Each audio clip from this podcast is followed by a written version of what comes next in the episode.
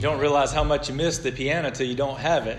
And, there's certain things that we do in in uh, the service that kind of fill in the gaps, you know, like preludes and uh, offertory hymns or, or offertory uh, songs. And so we uh, we do miss Mary, Miss Marianne, but uh, understand she's having painters at the house, and that's been kind of difficult. So uh, we will be glad to have her back when she's able to be back with us. Well, we're picking back up in our study of Genesis. We're going to be in Genesis chapter 6.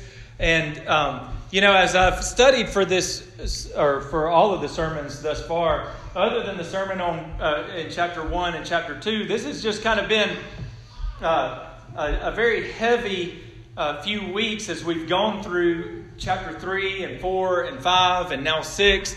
And we've talked about sin and judgment and death and all of that every time we we come back to be together. And it just is can be a very heavy thing to uh, to hear that each time. And I'm going to ask you to bear with me because really, for all the way through chapter 11 of Genesis, it that's pretty much the theme that we deal with every every time.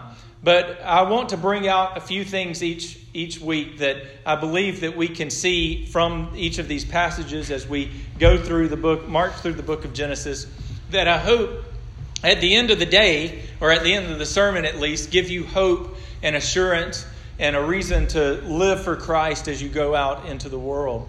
And today is no exception to that. And so we're going to be in Genesis chapter 6. We're going to look at the first eight verses of Genesis chapter 6 as we look at kind of this this uh, prelude to the flood story. This is kind of a uh, if you if you read books, this is kind of like a preface that gets you ready for the next three chapters of Genesis and what's going to happen in this great judgment of God that comes on all the world as a result of man's sin. And so this is telling us, it, as a preface to the book, why God decides to judge the world. And there, the reasons for that are, are, are numerous, but I want us to notice two particular reasons as we go through the text today. And uh, so let's read together Genesis chapter 6, verses 1 through 8, and then we'll pray together, and then I'll get into the sermon.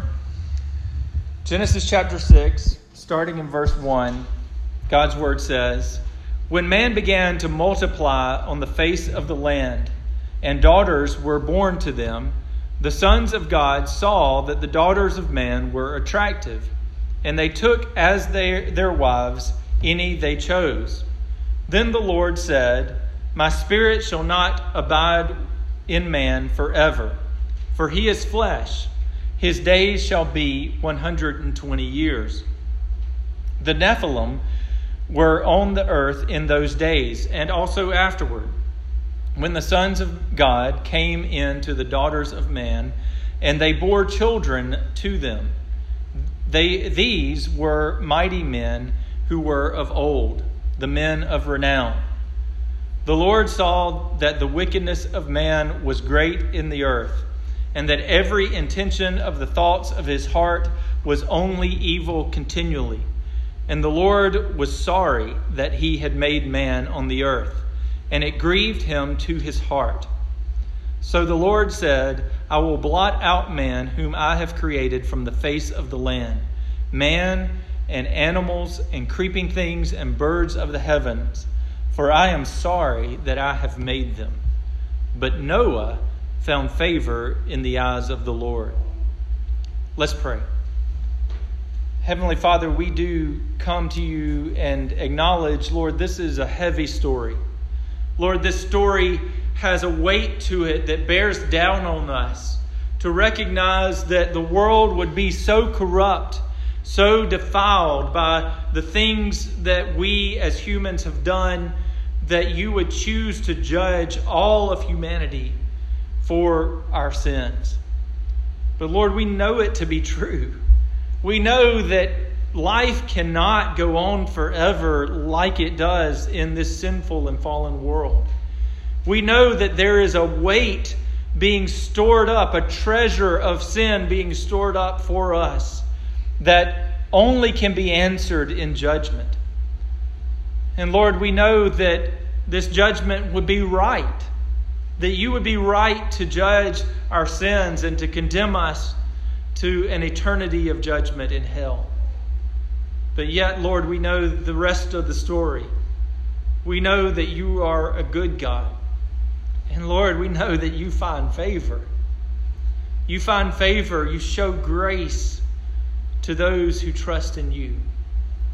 Father, even though this story is heavy with judgment, even though this story is heavy with corruption and with wickedness and with defilement, Lord, give us hope, even in a little inkling of hope in the, in the story of Noah. And may we trust that this is a foreshadowing of something greater that was to come. Lord, use me in this uh, next little bit of time that we have together. Use me as your messenger to strengthen those who hear. Lord, to give encouragement, to give assurance of salvation, to call those who do not believe to believe, and to call those who do believe to persevere. Father, bless us now as we study from your word. In Christ's name I pray. Amen. In the March 28th issue of the Wall Street Journal, one of my favorite columnists, uh, Peggy Noonan, wrote an opinion piece regarding her predictions of how Americans would respond to the Mueller report. This is back before the Mueller report came out. It was when it was going to come out that, that uh, weekend. In the article, she pointed out how little truth really matters anymore.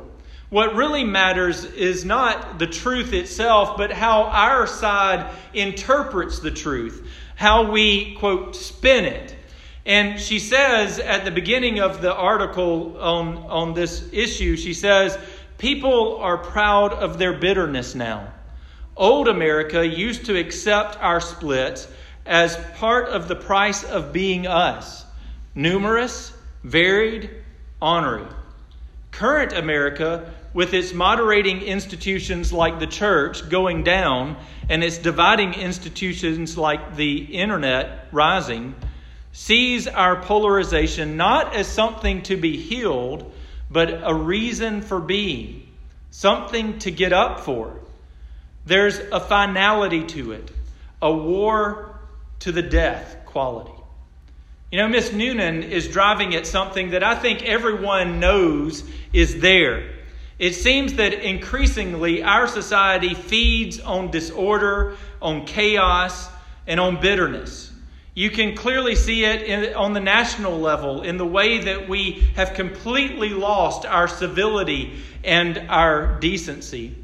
When you go home today, this afternoon, and you turn on the 24 hour news service that you might watch, Pay attention to the number of, quote, news reports that actually have nothing to do with meaningful news. Most of the news today, if you took a tally, has nothing to do with really anything that has any real value to know about, but rather most of the news today is absorbed with base gossip and character assassination. We also see it uh, uh, in our public interactions, in the way that we interact in the public square. If you think about the fact that protests now are met with counter protests, lawsuits are met with countersuits, um, rage is met with even more and more righteous rage. We even see it in the personal level. You can see this most clearly, I think, with the use of social media. One of the main driving forces that keeps companies like Facebook and Twitter and uh, Instagram keeps them in business, one of the main motivating factors behind social media is our need to have our opinions confirmed by people who are just like us. And the other reason that we enjoy using social media is it's uh, is because we enjoy to getting on and cutting down people and shaming people who are not like us. It's so easy to sit behind a keyboard or behind a computer screen and say things about other people without any thought for how it might affect a real live person. And this, uh, this disorder that is raging in our society is not harmless either. it ultimately leads to a devaluing of human life. People hide behind their ideology and their social tribe, and they feel totally justified to lash out and do violence to people who are not like them. So when Jack Phillips refused to bake a cake for a gay couple, not only did the state of Colorado try to shut him down, but he received death threats for standing for his personal convictions. But even good, conservative Christian people can be tempted by this culture of rage too. As when abortion clinics and doctors receive bomb threats or even are murdered for their practices. When we look at our society, our temptation might be to opine, like uh, Miss Noonan did, for a better day, a day when people were pure and loving and decent. And while it's true that these issues have certainly gotten worse in our day, the truth is social media and the 24 hour news cycle have only brought to the fore a characteristic of the human heart that has always been there. The Bible says that humans, by our very nature, seek out this disorder. Jeremiah 17 9 says, The heart is deceitful above all things and desperately wicked. Who can know it? Since the very start of Genesis, as we've walked through the book of Genesis, we've seen a pattern that has developed.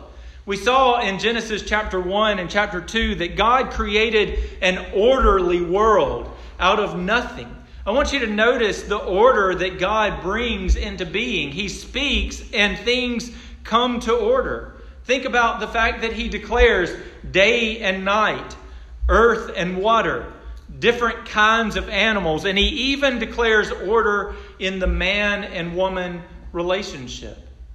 Not only that, but he speaks each time he creates something and he declares what is right and what is wrong when he looks at his creation and he says that it is good. But from the very first mention of Satan's temptation in chapter 3, we see a war that rages against God's orderly creation. Satan distorts the natural order of things by possessing a serpent. He distorts the order of the family by approaching Eve, not Adam. He distorts the order of God's law by questioning what God really said. And he ultimately, ultimately, he distorts the order of God's authority by suggesting that Adam and Eve can obtain wisdom apart from God. This disorder of God's, uh, this distortion of God's order brought about violence to the world. God, in order to cover the shame of Adam and Eve, does violence to an animal, makes a sacrifice so that man and woman are covered and that their shame is hidden.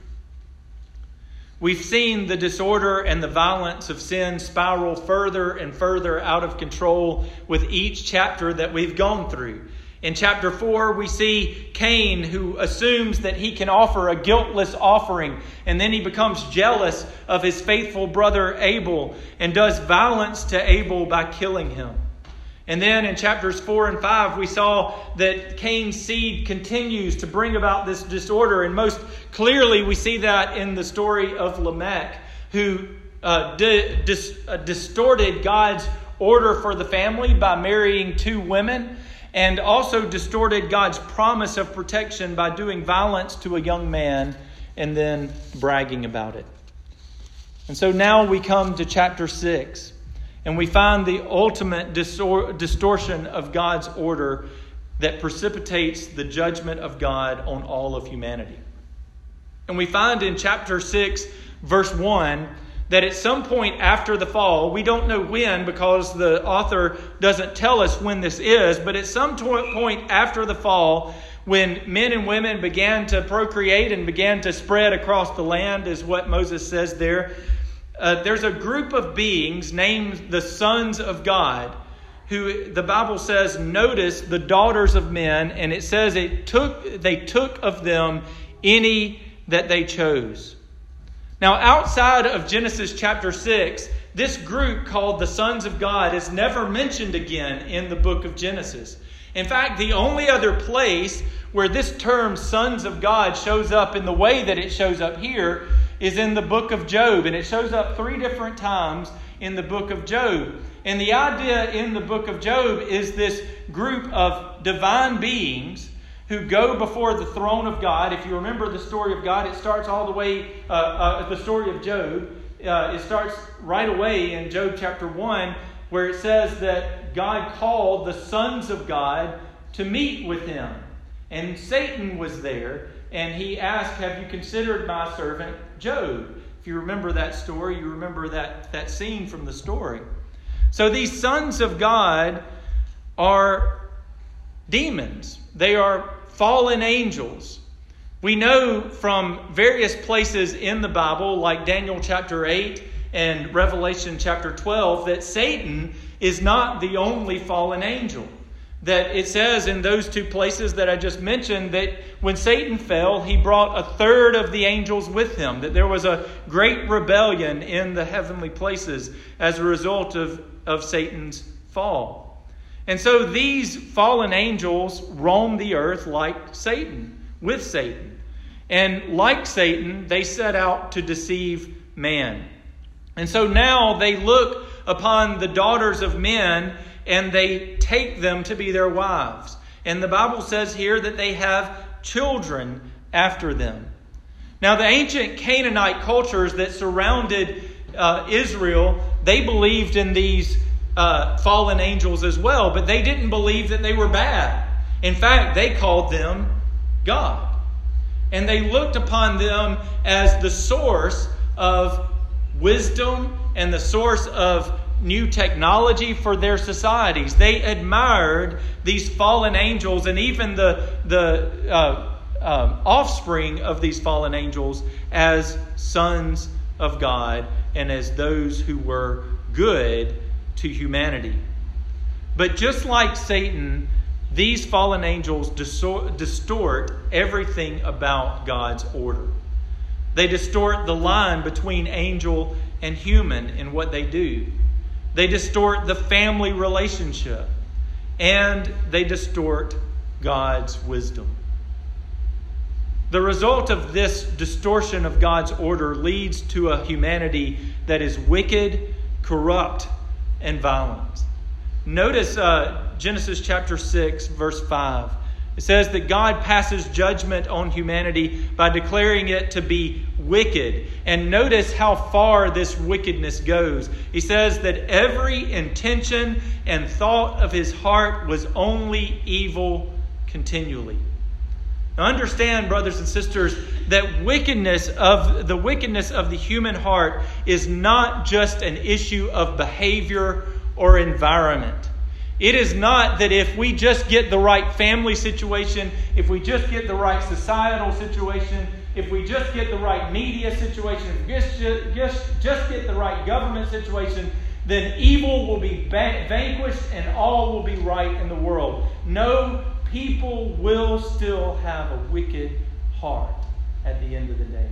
Because, as God says, that the heart is wicked and only thinks of evil continually. It is something that goes all the way to the core of who we are. So, God also says in verse 11 that mankind was corrupt and that violence filled the earth. The result of the corrupting influence of sin was ultimately a devaluing of human life. And as a result of this terminal wickedness and corruption, God declares judgment, starting in verse 3, but then also in verse 7. He declares judgment in two ways. He declares judgment personally with every individual human being, and he declares a judgment universally over all of creation. So, first, he promises in verse 3 that his spirit will not strive with man forever. Now, remember two things about the garden scene. If you remember back to Genesis chapter 1 and chapter 2 and then chapter 3, first, remember when God formed Adam out of the dust of the ground. Did he just say, All right, go and be a human? No, he did something extra. It says that he knelt down and he breathed into Adam's nostrils the breath of life. We find throughout Scripture that God's Spirit animates life. All life is animated by the Spirit of God. This is why, from a Christian perspective, it is a nonsensical question to ask what life would be like without God. You know, in our day, we think of God as kind of this, this optional idea that if you believe in God, that's great. It's good for you therapeutically. It's good for you to, to have something to believe in in life. But He's not really necessary. You don't really have to have Him. But according to Scripture, you would not live if it weren't for the will of God. It is crazy talk to ask what life would be like without God because there would be no life without God. We do not sustain our own lives. If you are breathing today, right now, if you take a breath today, in this next second, it is because with every breath you take, God is actively choosing to animate your life.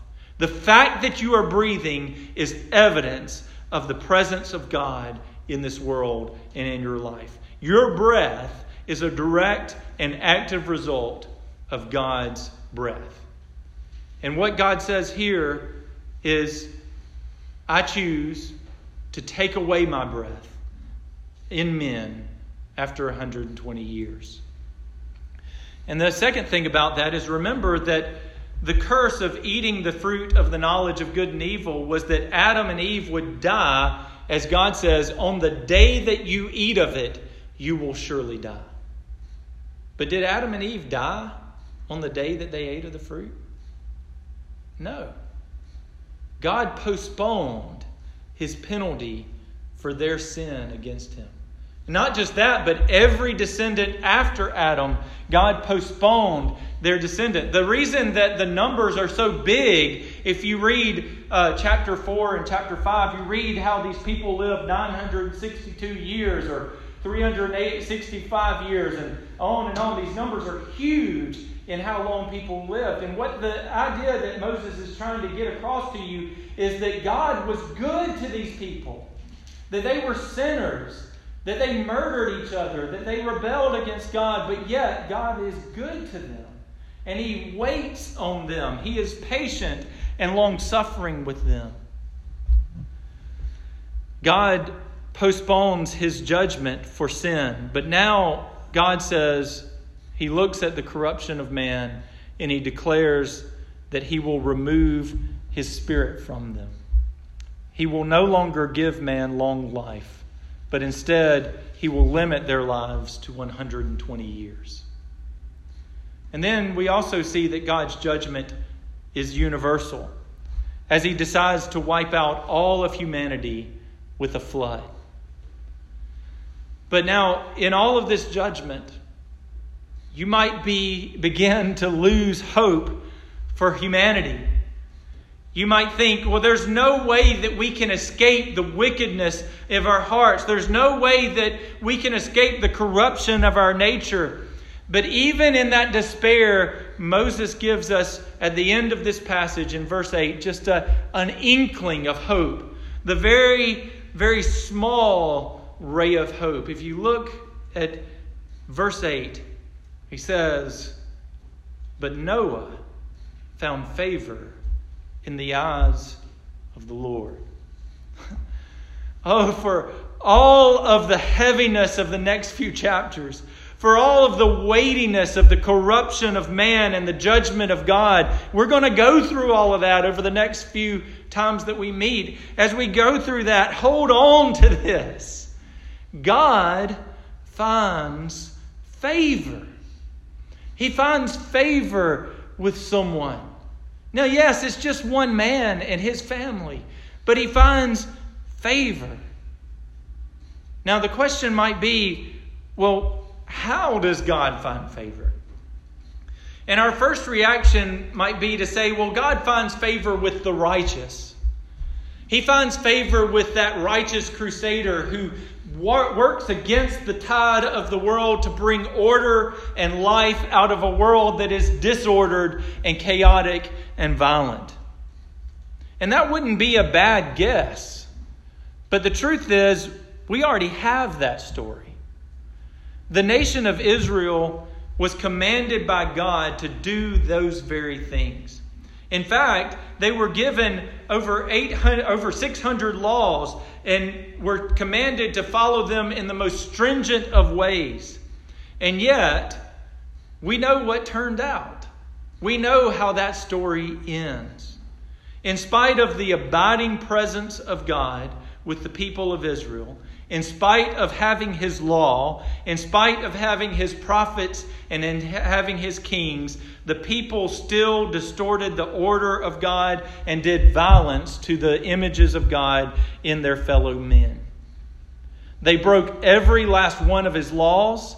They worshiped other gods. They followed after lunatics. They sacrificed their own children and they killed the prophets of God. But then, in the midst of this disordered and chaotic and violent world, a promised son is born. John says in John 1 8 and 9 that this son came to his own people, and even his own people did not know him.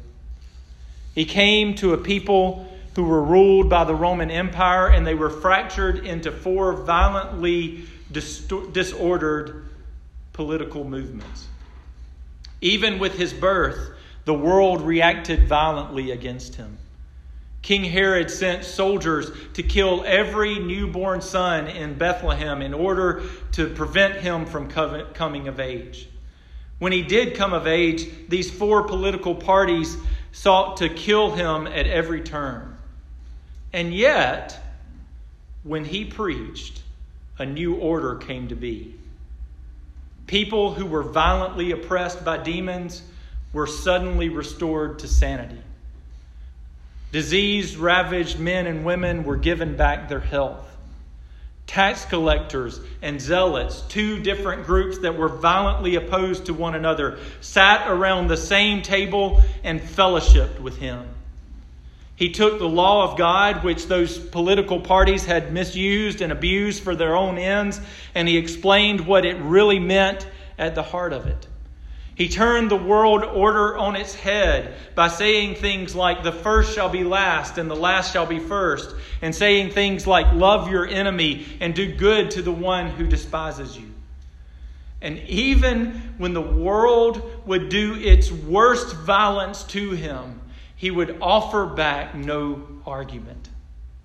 When his disciples would do violence in his name, he would say, Those who live by the sword would die by the sword. And even as violent humanity ravaged his body on the cruel cross of Calvary, he would cry out, Father, forgive them, for they know not what they do. Yet, in his death and his resurrection, he did what we could not do. Colossians chapter 2 verse 13 through 15 says, "And you who were dead in your trespasses and the uncircumcision of, fle- of your flesh, God made alive together with him, having forgiven us all our trespasses by canceling the record of debt that stood against us with its legal demands. This he set aside, nailing it to the cross." He disarmed the rulers and authorities and put them to an open shame by triumphing over them in Him. Brothers and sisters, Jesus is the true Son of God.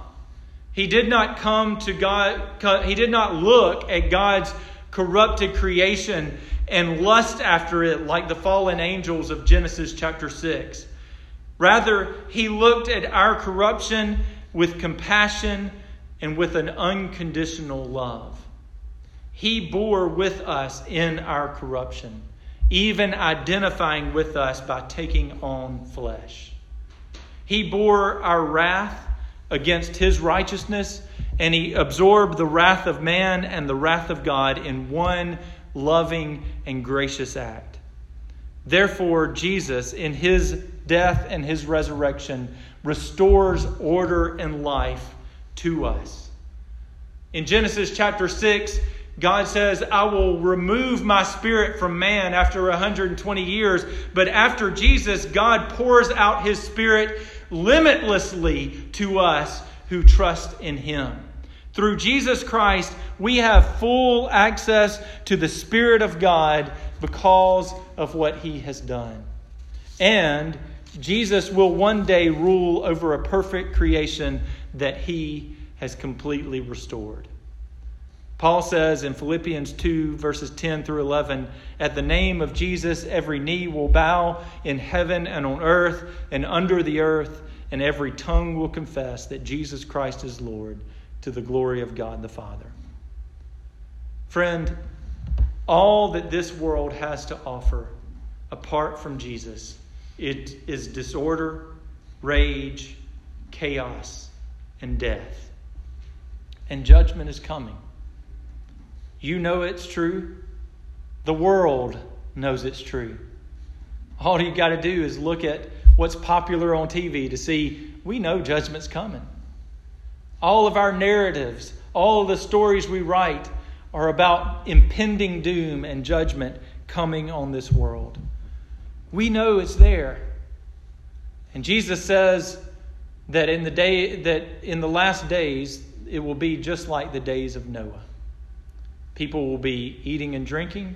They'll be given and, and taken in marriage, just like the days of Noah. And then the end will come. The end is coming. Judgment is coming. So repent and believe the gospel. Brothers and sisters, the way that we bring God's order and life to the world is through our witness in the world. God has given us His Spirit and he has called us sons and daughters of God. So we bring order by being salt and light in the world. We bring order by doing the things that Jesus has commanded us to do, by loving the loveless, by caring for the fatherless and the widow, by doing good to our neighbor. As we do those things, we bring order in a disordered world. When you love your neighbor as Christ loved him, he sees a, a different world, a world that doesn't answer offense with offense, a world that doesn't rage because the world is raging at us. A world that a world that perseveres and loves and does good instead of responding with base gossip and character assassination and protest and rage. They see a different world, a world that Christ established through his death and his resurrection. And we bring life to the world by telling others of the hope that is only found in Jesus Christ.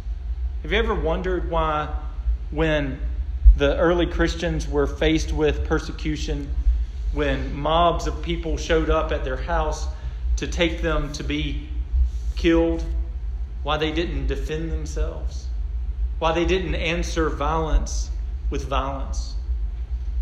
It's because the word of their testimony had the power to defeat Satan's armies in a way that the world does not understand.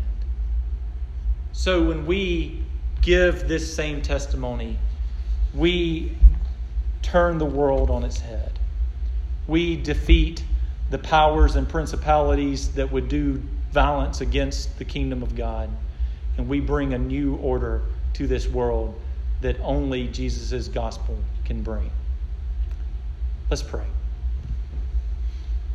Heavenly Father, we thank you for your Son who brings order and life to us, even in a world that is violently set against him. Lord, we thank you that it is by his blood and his resurrection that we have this new life, that it can only be found in him. Father, bless us as we go out, that we might be vessels of that mercy, that we might be vessels of order and life in a world that is so turned upside down. Father, bless us as we go. Bless us as we continue to worship. May we respond as you have called us to. In Christ's name I pray. Amen.